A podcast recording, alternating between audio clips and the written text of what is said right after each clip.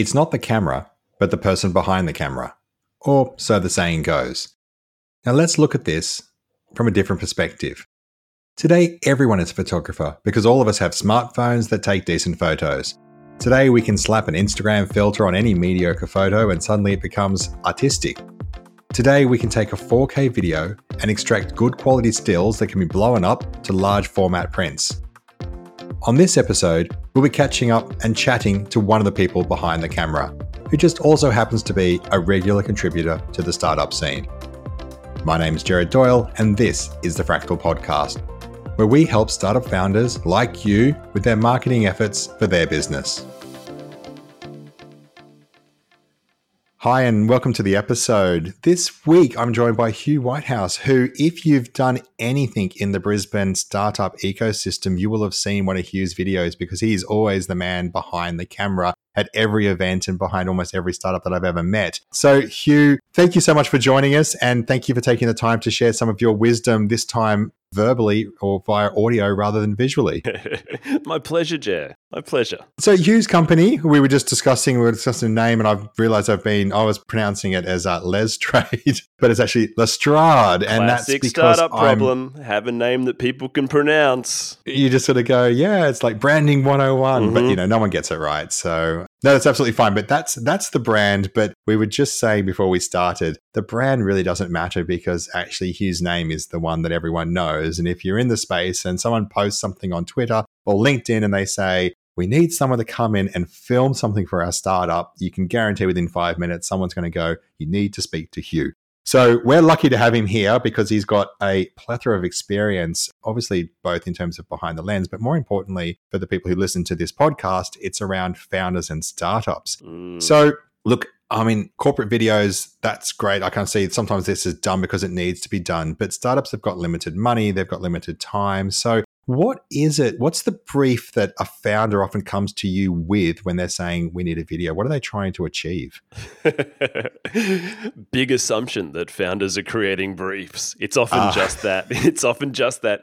We need a video for something. Uh, or it's we're doing an event. Can you?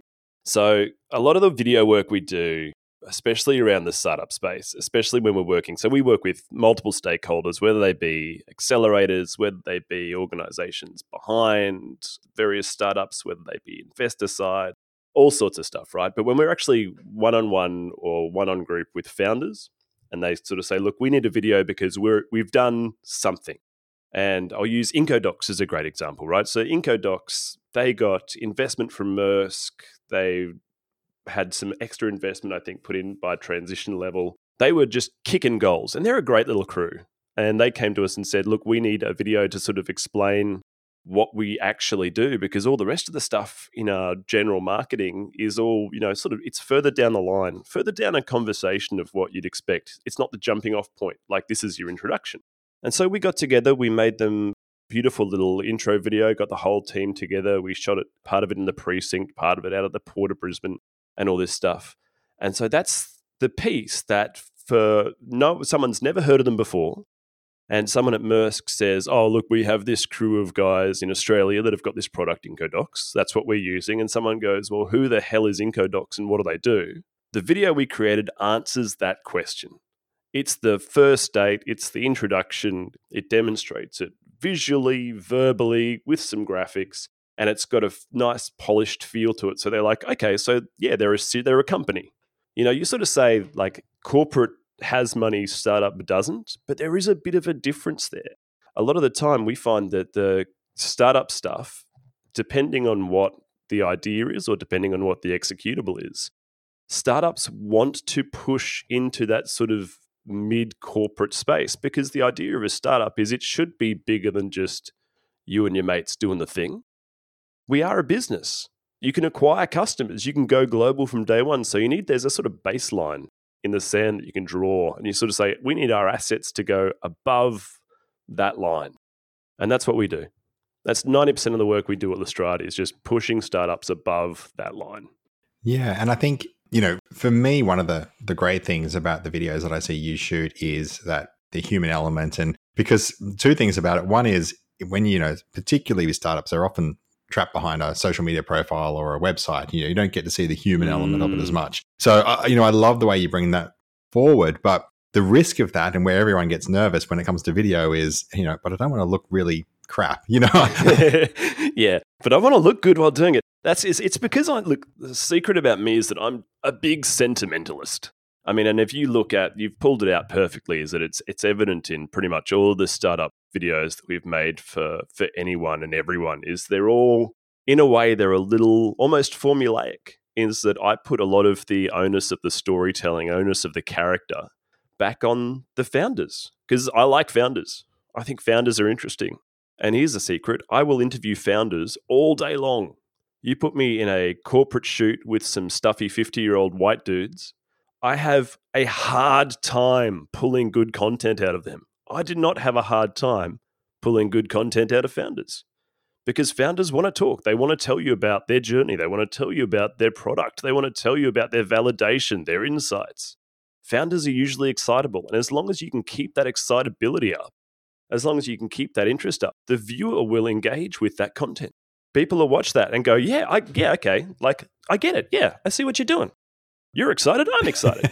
and uh, I'm guessing that's part of the trick, right? So, I mean, there's a technical side of it, and obviously you've got technical skills, and that's a you know that's part of it. So you can technically shoot a good uh, good video, but getting that person relaxed behind the camera, getting them, you know, being real and talking about their passion almost for, I don't know if that's the technique, getting them to forget about the camera, but I'm guessing that's the difference between what's technically good and what's actually an engaging video.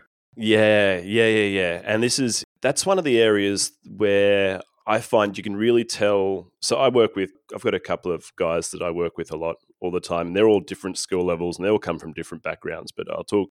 So Regent's like my two IC. He's a Burmese refugee. I've been working with him now for a good couple of years, trying to skill him up. And there's an exercise we do is uh, I will take parts of my production process and just palm it off to Regent. We explain what we're doing. We sort of say, look, this is, you know, you've got to try and get the performance out of the person. And you direct them, you talk to them, you stand next to the camera, you engage, you nod, you smile, you ask the questions. And it's something that he, when we first started, he really, really struggled with. But over the course of a couple dozen sort of interviews, he got much better at. And the beauty of that is that it's something that you can practice. And I'm, I'm speaking here directly to you, the listener. This is actually something you can practice. You know, you can practice being yourself, being natural, not giving a forced answer or not giving an answer that you think the person wants to hear, because there's a time and a place for that. If you want to do that, do something simple, short, concise that's just straight bam message. Easy. But if you're in like an interview situation, have some character. Relax a little bit, smile, laugh, swear. I don't care. Everything's going to get edited anyway. But have some fun with it. It's the fun that comes across. Yeah, and you know, it's that gets back to that, I guess, you know, that adage that, you know, we buy from people, we don't sort of buy from brands. So if you can get Mm. that personality across, you- you're more likely to engage and sort of go, oh, that person seems like, you know, there's some personality there. They care about what it is. I'm more likely to go in and, and buy with my ape brain, as I learned about on last week's podcast.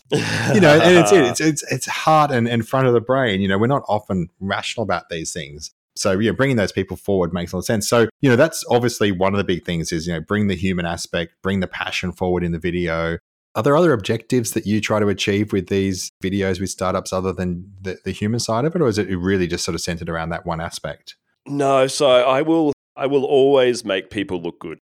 That's that's that's that's the that other must one. that must win you so much business. It's like, yeah, we can do all that and I'll make you look good. Yeah, and I will make you sound smart. And it's part of it. So I if I wanted to, I could ruin most of the businesses in the startup ecosystem in Brisbane by just releasing blooper reels, but I never would. Right? That's not a veiled threat. My birthday's not coming up soon, so don't start sending me whiskey. But it's that's it's just one of those things. If you if you had a nefarious intent and you're behind the camera, God, you could do some damage. You really could.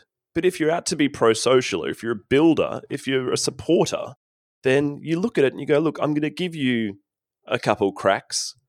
I'm going to work with you to get your answer, to get your wording, to get you relaxed, to get you to deliver something. Because at the end of the day, if we go into the technical side of things for a second, I don't want to shoot half an hour of video for something that's going to be on screen for 15, 20 seconds. I don't have the storage capacity for it. Archiving that would be a nightmare God, I want to try and keep my shooting ratios as tight as possible. So a lot of the time, I'll shoot like a two minute interview with someone, four questions across two minutes, and I might use maybe 30 to 45 seconds of that in a mix with a bunch of other videos. Or if I'm going to cut you by yourself, it's going to be a little 60 seconder. So I'm cutting that down in half to just take the half of the best bits. Actually, that actually doesn't sound as bad as I thought it would be. If I was going to ask you that, and I thought you'd say something like, oh, I shoot for half an hour for 30 seconds worth of usable footage. It's actually better than that, no, right? No, no, no. So no, it's yeah. So shooting ratio, this and this is this is a key. So again, listener, directly to you. If you want to get practice at this, one of the biggest mistakes people make, especially early on, is they will shoot way too much stuff. You never want to have a project be unmanageable when you go to edit because in the edit is where you're going to create context, it's where you're going to create visual, it's where you're going to create a story. But if you've just got a mass of stuff, it becomes incredibly hard to try and sort through, to glimmer the best bits, to find the best takes. Like you just, you don't need it. Something can be 80% good and be once, and that's infinitely better and easier to manage than having three different options that are like 95, 98, and 99% good. Yeah.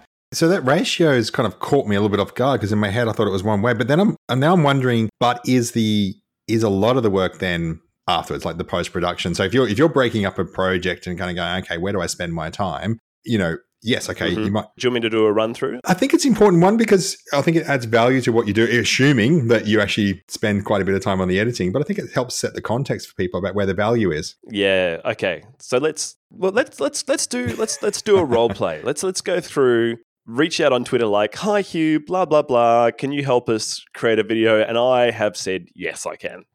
Right. So Jay, you're going to play customer. I'm going to play the handsome Hugh Whitehouse because I'm good at that role the first thing we do is we get together, jump on the phone, we have pre production. We have a, a, couple of phone calls, catch up. What are you trying to do? What, if any, is your budget? Who is your audience for this? An audience is an integral part because your audience could be something very limited, like it could just be all we want to do is demonstrate how our product works, or it could be sales, so our audience is everyone, or Sometimes, and here's a secret, I've made videos for startups where the audience is like literally a handful of people. The audience is like it's they're going to do an investor newsletter and they want to send something out that shows them all nice and polished so that their investors are like, okay, yeah, they're doing a thing. But so we'll do pre-production first. We'll have a chat, we'll scope it out, we'll figure it out. Next thing is we're shooting. So I like, as I said, I like to shoot fast. I come from a, a, journalism background, so I like to shoot fast and keep my ratios low, so I don't have to manage too much stuff. We'll shoot some interviews, probably, because talking heads work, and it's the easiest way to communicate a large amount of data. We'll shoot some B roll in and around the office, and that's visual storytelling. That's demonstrating how stuff is, showing you doing the thing you say you do, or showing your product or service doing the thing that you say it does we might grab some graphics and put some graphics together and then we sort of bring everything in to editing. And editing is where this is where the difference between you doing it yourself with your iphone and me doing it professionally differ drastically. Because from that pre-production and production stage you could do that with an iphone. It's simple to get technical that's just a it's going to be a rec 709 image which is a predefined color space that's all easy you can just push that out. What I've done when I've shot it is I've shot it in probably a 12 bit color space in a log profile, so it's very flat. So the first thing I do when looking at footage is I bring it in and I color grade it. I bring out colors, I make it look beautiful, I get convert it from raw into a workable, editable format. And then I go into editing, arrange everything, start putting pieces together. I'll normally have five or six working sequences, stuff where it's like just the interviews on one sequence so I can cut out the best bits, just the B roll on another one so I can sort of see where my story can visually progress from A to B to C. I start pairing up the B roll to the talky bits. You put them together, you start building little chunks. It's like Lego in a way. You know, you start building your little blocks until you've got a completed product. Then polish it off, throw your music under it, do your graphics front and tail, export it out, have a look, check it on a bunch of different devices. That's something people forget to do a lot of the time. Have a look at it on your iPhone, have a look at it on the telly, have a look at it because your computer is not a true representation of color space that everyone else is going to see, unless you've got a calibrated monitor like yours truly. but yeah, that, and then that's it. Deliver it and then wait for feedback. And the feedback's always like, oh, yeah, this is great, or nothing. And that's the worst. You deliver something and then silence. Yeah, I think that happens with all, all professions is that fear of Oh. Can can you do you collaborate? So like, you know, if I'm doing a strategy piece, like, you know, what I hate doing is going away and coming back after spending 40 hours on something and going, here it is. And they go, yeah, it's not really what I was thinking. Do you mm. collaborate? Or are you sort of artistically precious and go, no, no, I know what's right. No. So a lot of this collaboration in, in post production, collaboration really comes down to time. It comes down to client. It comes down to project. That's the that's the sort of three differentiating factors. So if we're really pushed for time, and if you're talking about something that I don't have any knowledge or prior experience with, like not even a little bit, the first thing I will do is if we've shot a bunch of interviews, I'll make proxies, which are like low res versions of those interviews and I'll throw them up online somewhere for you and I'll say, have a look at this and tell me which of the bits you want me to use so that I can figure out. Because otherwise, I'm going to sit there going, like, oh, yeah, this sounds nice. And yeah, this is said confidently, but I don't know if the content is actually right in that instance. So one of the ways that we collaborate, and it's it's it's funny because I, I I talk to a lot of mates who are sort of in the production space as well, and not many people do this, which is the you know the sharing of proxies. It's something that you get, you know, like when you used to watch movies, they're like, "Ah, oh, have you seen the dailies?" The dailies are essentially a proxy of old film stock that used to be produced every day. You know, the stuff that we shot of that day, so that people could review it.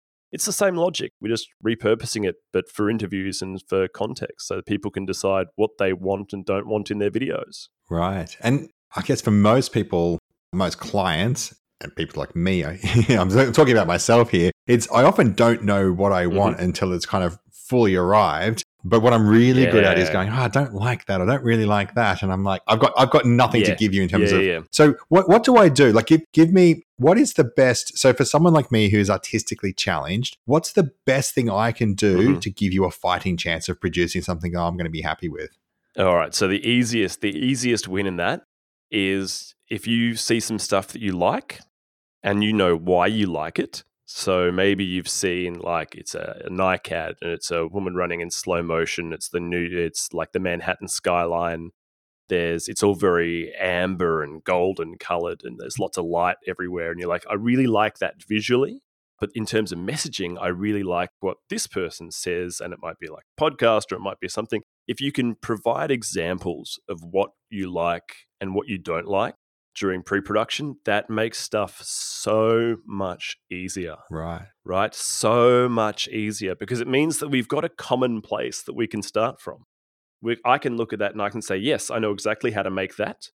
And then i can start thinking about the message or thinking about what you're doing and say well this will work. If you funnel it in like this we can do that.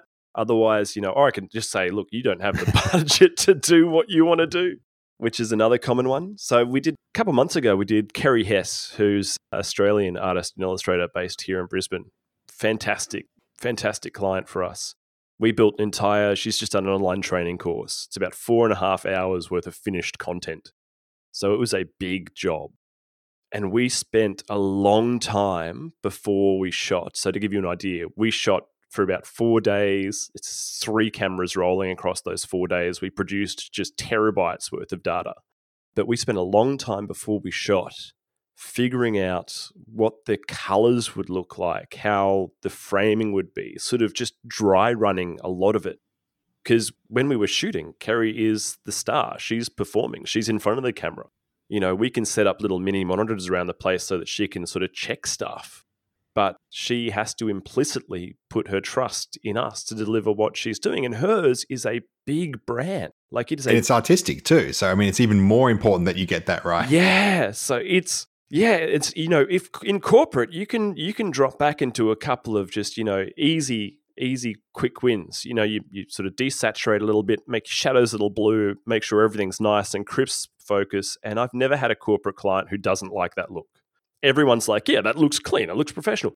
But Kerrie has such a unique look in her artwork that she wanted to try and replicate across in her actual visuals of the video. And I, for we, as I said, we spent a long time. We refined it right at the start, and when we cut it and delivered everything together, she was just like, "This is perfect. It's exactly it." And that was a huge relief. Yeah, I was going to say. So there's an interesting extreme here, right? So you've got on one hand the person who comes in and they're a terrible setup client where they go, I don't know what I want. I just need a video. I just got to get it done. You're like, oh, okay, give me something. Mhm. You got the middle ground, which is in my head now an ideal customer or client. And then you've got the other extreme, which is someone who knows exactly what they Oh, want, but yeah. they are so picky that you're actually going to have to work damn hard to get it right. And you've got to be able to satisfy all different types. Like that- that's the thing. You never know what your customer or what your client is going to need, want, or desire. But here's the thing: as long as you can help them need, want, or desire something that you can produce, you're okay. The absolute, the flip side of this coin, the absolute worst is when someone gives you no input or no feedback and just turns you loose. And so you will do time, you will commit resources, and you produce something, and you go, "Here you go," and they go, mm, "No." Oh, and yeah, it's a it's a fundamental change that you can't just, you can't just Yeah, this is this bit isn't quite right. Can you ask them a different question? You're like, "No, I flew to Sydney for that interview. I can't just fly back tomorrow. If you wanted a different question, you should have briefed a different question." Yeah, I can, I can, yeah, they're frustrated. I think it's true in all. It's look, the parallels are true in a lot of different industries and a lot of different professions. They're just different ways of dealing with it. And I always, that's why you know, for me and what I do, whenever I know I'm going to have something that I can't change, it's like, are you sure this is what you want to do? But I can imagine in Mm. your profession, it's like, yeah, I can't just add something in if it's not there. I can't do much about it. yeah, if we, yeah, you can you can cut back. Mm, All right, and this is it's it's it's something that I find myself. I don't find myself saying it as often anymore, but I used to. I'm always like, you know, you can cut back, but we can't add as easily. like a hairdresser. I can take more off later, but I can't put it back. yeah, you know, we can just we can we can just keep trimming it down until you've got a nice clean one all over. That's fine, and it's still technically a haircut. I'm sorry if that's not what you wanted for prom. Uh, off you go. Have fun. So look, I'm so we're, we're talking, you know, startups or a lot of your customers, all the work that I've seen anyway, startups and founders, and you know, startup companies are based around disruption and innovation, which means on the flip side, there are people who are being disrupted and innovated against. And Mhm. look, for me, something that strikes me is the rise of smartphones, technology, computers mm. processing Canva, whatever these editing software things that are out there. Look, I would assume there's a level of people sort of saying, well, I could do that, or I've got a camera. Can I just do this? Or what can I do? How is, what kind of disruption are you seeing in what you do? And how are you, I guess, rising above that to demonstrate that, yeah, okay, you can shoot in 4K through an iPhone, but there's also X, Y, and Z. Oh, no, my advice you can shoot in 4K in an iPhone, do it. I'm not arrogant enough to think that what I produce for a client should be the only media. I think you should have all the media. A good client will have a mix of stuff they're producing themselves. And you're right, the tools and the barrier for entry is so much lower. On the flip side, the cameras you can buy now, even just a simple DSLR that's about a sub thousand dollar camera, is perfect. Absolutely perfect. I used to shoot on three CCD or single CCD camcorders on tape, Yep. right? That's how we that's that's what we used to create on. God, I remember we when I was in what high school, we used to digitize high eight tape in through a makeshift array of RCA ports so that we could pull video in a film strip format, which is a format not even kept anymore, so that we could paint lightsabers over broom handles and make Jedi videos. Right? You're not, you're not secretly that. Who is that? the guy in the, the guy. the, the Jedi kid in the garage. No, no, no. I was much fatter as a kid. What was that? I remember that being. I I forget what it was, but it was like one of those. It's we're you know we're showing our internet sort of mean Yeah. age here, but it, that kind of dates a little bit. So probably about ten percent of people listening will remember that guy. Yeah, that kid. Oh, well, he was on Arrested Development. They used to clip him in Arrested Development. I think he got a second life. Yeah, he did all right. yeah but no but that's the thing so the, the barrier for entry is so low now and you've got so much educational material so once you have an idea of essentially like it doesn't matter what editor you jump into a lot of people these days people who i'm not going to say hobbyist hobbyist is not the right one but people who produce video for themselves they're always like oh yeah i use adobe premiere because it's great i'm like you know adobe you think adobe premiere is great because of marketing it's not actually that good a tool I hate Adobe Premiere. When I have to sit down and use it, I cry sometimes. I actually cry. Normally, right in the mornings, I'm crying because I know that across the course of the day, I might get a couple of good sessions where it's not going to crash, And then for the rest of the day, all it does is crash. And my schedule for the day is blown out because the software that everyone loves can't actually do what a software in 2019 should do. I've developed a small appreciation for that. And I say this only because I find when you, you're talking to people and the rise of video and video and marketing is so important. I, I realized when I was doing some work with a client recently that I didn't really appreciate what could and couldn't be done. And I sort of said, oh, I'll just get a green screen, I'll do that. And, you know, and we started talking and I didn't understand it. So I went, I'm going to try to work it out myself. And so mm-hmm. I'm like, I'm pretty handy. I'll, you know, start early and I'll see what I can do. And I, you know, found the free software that would give me a start. And I found I think DaVinci. That'll do a nice chroma key. Yeah, yeah. DaVinci Resolve. So I started oh. playing and I, you know, I did the okay. YouTube videos in one screen. I'm playing back and forth. And then, yeah. and then I discovered just how important a good processor, a good computer, good RAM, good yeah. GPU is because I go to render 30 seconds and it's like, oh, I can go yeah. for dinner now. yeah. And I mean, the, the other part is so the flip side of this, right? So we're talking Adobe Premiere, not the greatest, but really widely used. DaVinci Resolve used to be studio only accessible. Like you, you couldn't run Resolve without an entire designated, almost like four or five RU array of hardware attached to it. But now they give Resolve away for free because the computational power required to actually run the GUI and, and do a lot of the stuff is much lower. And Resolve, I gotta say, Resolve is my favorite editor the moment, at least. I love it. Ah, However, I feel, I feel, like I might have got something right. yeah, that's a that's a that's a hard jumping in point. That's like going into a cooking class and then being like, right now we're making duck a l'orange and croquembouche, and you're like, what? Hang on, I thought we are just going to make pancakes. like resolve is that's a hard learn, and I think if I, if I was if I was someone who wanted to do video but didn't necessarily have the skill or wanted to jump into something easy, I'd look at stuff like Clipchamp I'd look at a lot of the newer services that are available where they're doing things like the editor and user interface is really simple, it's really web based, and it's been refined for that new generation of people who are just like, look, I don't need 40 video and audio layers. I don't need to see all my mixes. All I want to do is play Lego and say this piece there, that piece there, this piece there, that piece there, and keep it simple. Because with video, it, you can spend so much time refining and redesigning and producing. But what's your output? If I spend, you look at the YouTube kids, if I was to spend three or four days making something and then release it, whereas someone else is making and releasing two things a day, who's going to have more success? Yeah, that, that last 10% of quality to jump through often takes, you know, 10 times longer to get to. So you sort of go, well, what, it does. What As we were saying, there's that there's that line in the sand. There's that delineation point. Is something I mean, I, I use a very binary qualifier now. I just say, you know, is it satisfactory or unsatisfactory? I just go, yeah, that's satisfactory. You know, that result is satisfactory. And people come to me like, oh, can you criticize like what what have I done with this? Or can you have a look at this video for me? And I'm like, you know, you're close but you need to put some more titles here, explain this, or you know, you need to soften out this audio, and you know, I'll show them and tell them the tools that'll do it for them to help them along the way. Just because you want to get stuff to that satisfactory level, we consume so much visual media now across so many formats that that satisfactory bar is not a hard one to aim for. No, I think I think people have accepted it now. Yeah, if you can hit that, you're pretty much golden. You don't need to make Avatar or anything else. You don't need to go super high budget until you need to. That's a very clear point of difference. There are times where, yeah, you need like professionally produced material. And that's going to come from how big is the company, who is the audience for the video. What's what's the lifetime of the video too? Like if this is something you're going to oh, throw yeah. up on social media, you post yep. it and it dies, yep. then all of a sudden Hugh becomes the most expensive anchor you've ever yeah. you've ever paid for. as a guy who works mainly in video, I spend a lot of time convincing people they don't actually need video. a big one. So this is something that I do a lot of and have had great success with is just photo streaming.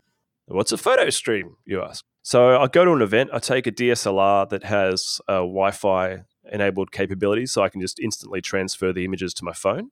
And throughout the course of the event, I take pictures and then I write little social captions. I throw the pictures up and I'll do it for like something like a startup weekend, something like that. We'll actually produce all this content across. And you go, okay, so that's one avenue of creating a, a visual media story from the event. What's the other one? Making a video. Well, if I'd shot everything, taken it home, maybe my kid gets sick and I can't do it for two or three days, or maybe it's it's low priority, so it gets bumped to the weekend instead. Then by the time that comes out like a week later, it's a two minute video, and people are like, oh yeah, well, right. It doesn't have the impact. So I mean, photos are just videos at less frames per second. a lot less, yeah. yeah. And I'm a I'm a I'm a big fan. If you're doing visual storytelling, don't just think video. Like think photo. And photo is one of those things that you can really easily do yourself. You can easily take a lot of good photos. And if you've never seen like an example of one of my photo streams, just a startup weekend for women is coming up in a little bit. I'll be doing it there. Or I mean you could probably jump on. You could stalk back through Twitter. I did the same thing for Incodocs. They had an event the other night and they said, Look, should we film it? And I said, Don't film it. Just, I'll come. We'll just take some photos. then you make all the photos available to everyone there. These are all industry guys. You know, that's mm. their, their stakeholder, is all industry guys. And we made all the photos freely available. And a lot of those industry guys then shared all those photos on LinkedIn extend the reach, right? Yeah. I watched someone do something similar and they they went on, they loaded them all mm-hmm. into Facebook. They were up within the same night and then diligently went yeah. through, like tagging people that they yeah, knew. Yeah, and then those people repost yes, them. That's right. So it's all about, yeah, because we we live in an immediate world, right? We expect stuff to be real time. So, you know, oh, so this is my current experience is if you go to, so I'm, I'm old enough to when I went to a wedding, we had uh, wind on cameras. So my wedding had wind on cameras, and everyone yep. threw them in a bag, and we mm-hmm. took them down to Kmart. And we developed the photos and got like five good ones. These days, everyone's got their phones, and but you'll get the bride and groom saying, "Don't post to social media. We're going to wait for our good photos." And I'm like, ah, oh. yeah, they they they can get fucked. Basically, that I uh, here's I get the flip side. I get weddings now where people are like, you know, we'll get invited to a wedding, and I'm like, oh, okay, sweet. We get a nice weekend. My wife and I can go away. We can have a good time. We can relax, have a couple drinks, see some friends. And then the day before the wedding, they're like, "Oh, we only booked the photographer up until the ceremony completes. Can you take photos for us afterwards?" Uh, so photography is like the equivalent of having a ute when someone's looking to move, and it's it like, is, it is. Hey, Hugh, can photography you pop around is here? the visual ute. yeah, yeah, yeah. I think there's yeah. a tweet in that. Yeah. And so, yeah, I'm looking at it and going, because what everyone wants to do is enjoy the moment. We want that mm. instantaneous mm. moment of going, yeah, sure, you can you can post produce some greater photos later and hang them up on your wall, but actually do that photo stream, make it live, tag people at an event, get mm-hmm. some actual mileage out of what's happening. Yeah, yeah, yeah, yeah, yeah. Especially look, especially if, if you've got limited spend, right? Also, it means it, it makes the ask a lot easier. So people, a lot of this, we, we we do a lot of live streaming work. Office Chief Entrepreneur, iLab the other night like we do a lot of live streaming, but live streaming is one of those hard ones because live streaming costs money. Hmm. You know, it means I have to we have to hire in a couple of different operators. There's a lot of stuff we have to test beforehand. Live stream actually has a cost to it, but people ask me all the time, "Oh, can you live stream this event for us?" And I'm like, "For free." And they're like, "Yeah, yeah." And I'm like, "Well, you know, some and this is because I'm a big softy, some I'll actually say yes to, especially if I've done work for them in the past. I may say yes but I'll reduce it. So, like, I'll operate three cameras by myself and give myself an aneurysm while I'm also live editing the stream. Or I'll do, because uh, I'll live dangerously sometimes. But, you know, you have to sort of, but if someone says, can you come along and just take photos for us and do like a photo stream? That's a much lower bar for me to accept and be like, you know what, I I can, yeah. Or I can be like, you know, if you cover the cost of parking, done.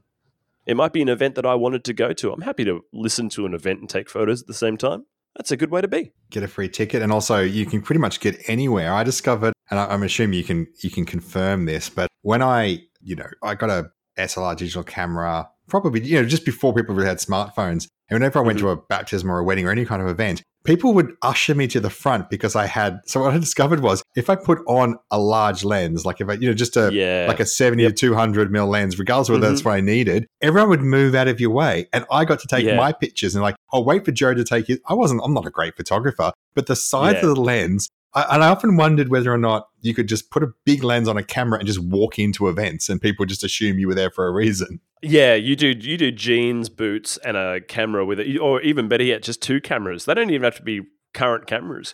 you could probably show up with one of those, you know, like the accordion style cameras from the 1910s, 1920s. You could probably show up with one of those, and they'd be like, "Yep, he's coming through. He's he's crew." Especially if you put a high vis yellow vest on. Oh, and a clipboard. Done. You're into anything. Yeah. I could have gone to the royal wedding with that same setup. Yeah, it would have been great. Oh, brilliant. So, okay, so we kind of diverge a little bit, and I don't, I'm conscious of, of time, but, you know, so we're very much, you know, it's not about the equipment, you know, the shoot is going to be more important. You know, we didn't even get in, but I guess, you know, for me and my limited experience in these things, you know, the lighting, all the inputs more important because the more you put into it, the better chance you've got of being able to produce something. So, Yeah. yeah, you know, Well, here, well, here let's let's let's let's cover that real quick. So, Hugh's top five tips. good one. I'm, wish I'd have asked for this. Hugh, can you give us five tips that would be great for founders and what Hugh, they need to do? What's what's what's your top five? Okay, so hey, audience, you're going to make some video by yourself. Here's Hugh's top five tips. First one is audio.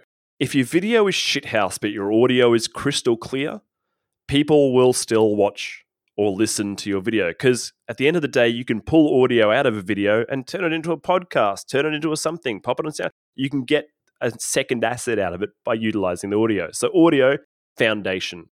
Tip number two is lighting. If you're shooting in natural light and you look at it and you're like, oh, this room has really good natural light, here's a secret lighting changes.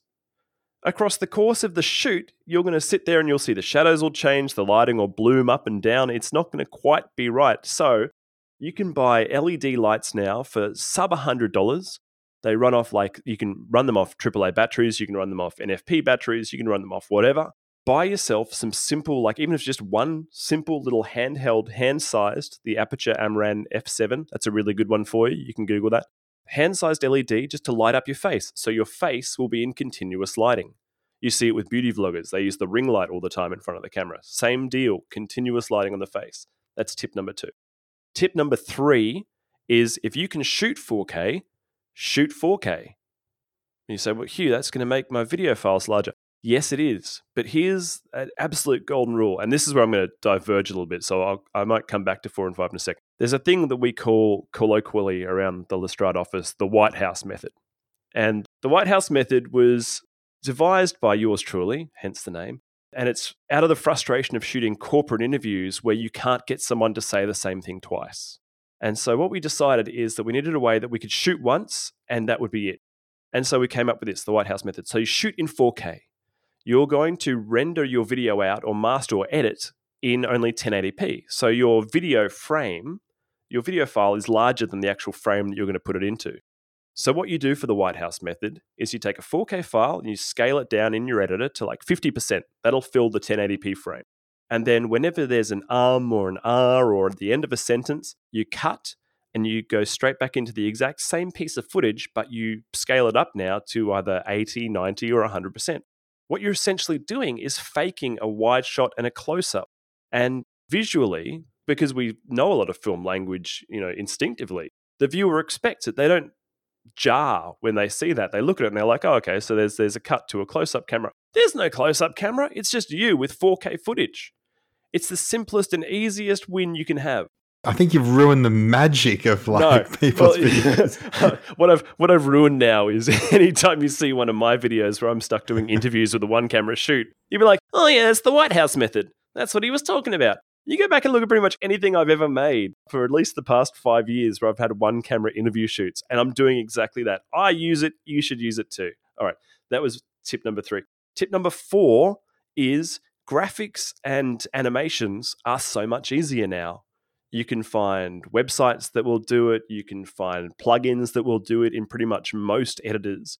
There is no reason why any sort of title that comes on screen should ever just be a boring fade in, fade out. If you're going to do it, use a titling tool. It's those little tiny polishes that you can add to the front and back middle that really make a difference in your video. And number five is check your work.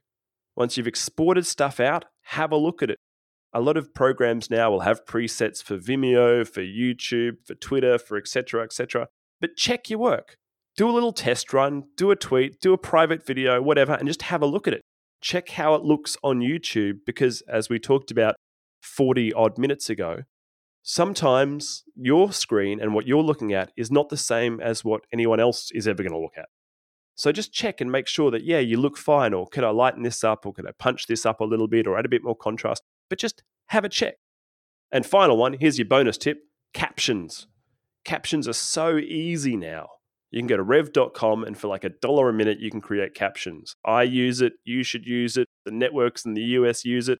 I got friends who work for rev.com here as freelancers and they love, they see my videos and they're like, oh, Hugh, I did one of your videos. I'm like, good. I gave you a one star rating. no, I give five stars. I'm very generous. But yeah, captions because you can put stuff on LinkedIn. LinkedIn's a great marketplace for video as long as it has captions. Same as Twitter. Yeah. Twitter's a great marketplace for video as long as it has captions. Not everyone has perfect hearing. Not everyone is going to sit there and listen to it. Captions make a difference. They're my five plus one tips.